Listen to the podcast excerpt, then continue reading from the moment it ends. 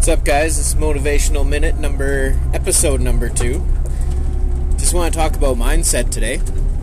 Uh, you might be having a bad day, bad week, bad month, bad year. Who knows? But it's just going to take longer the longer you dwell on the bad. Like, you're going to get over it eventually. It, it does suck because having a bad day does suck. There, there's no two ands ifs about about that. But to dwell on what sucks instead of trying to make it better, you're always going to have a bad day.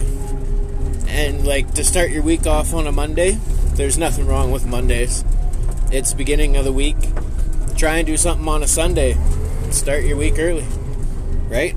Like there's nothing wrong with with Mondays. There's nothing wrong with having a bad day. Just don't dwell on it.